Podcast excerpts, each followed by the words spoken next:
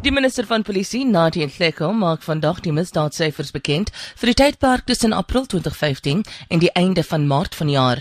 Nhleko sal die syfers bekend maak aan die polisie se oorsigkomitee in die parlement. Verlede jaar het 16 van die 26 misdaadkategorieë stygings getoon. Dit sluit moord, kaping en huisroof in.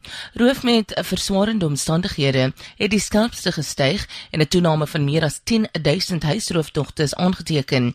Die DA het intussen sy bedenkinge uitgespreek oor die moontlikheid dat die misdaadsyfers in die jongste verslagperiode gedaal het.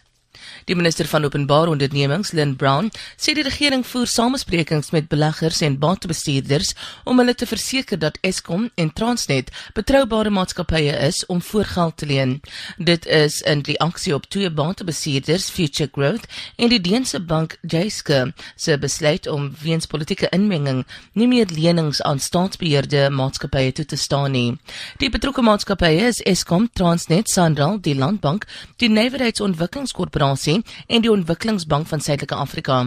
Brown erken dat die inkomste van staatsbeheerde maatskappye negatief geraak sal word, sê die batebestuurders te besluite as kommerwekkend bestempel. Die eerste televisieonderhoud met die voormalige president Nelson Mandela wat bekend is, is opgespoor. In die beeldmateriaal wat blykbaar in 1956 geneem is, onderneem 'n bebaarde aktivis om teen rasisme te veg.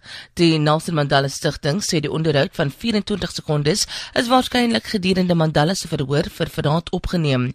Mandela en 'n dosyn ander beskuldigdes is in 1961 vrygespreek. Die onderhoud is gedoen by die Oussing sinagoge in Pretoria waar die verhoor plaasgevind het. Dit is blykbaar op 31 Januarie 1961 deur 'n Nederlandse televisiestasie Avro uitgesaai. Owerhede in Nieu-Seeland het beveel dat sekere kusgebiede ontruim word na 'n aardbewing van 7,1. Die aardbewing het 130 km noordoos van die Noordeiland op 'n diepte van 55 km onder die seevlak voorgekom. Mense in dorpe soos Gisborne is aangesê om na hoër liggende gebiede te gaan weens vrese vir 'n tsunami. Die media in Nieu-Seeland berig oor kragonderbrekings, maar geen ernstige skade is nog aangemeld nie. Die land ondervind jaarliks tot 15000 aardskuddings. Die tsunami waarskuwing is intussen opgehef. Vir Groep FM nuus, Alexander Rosenberg.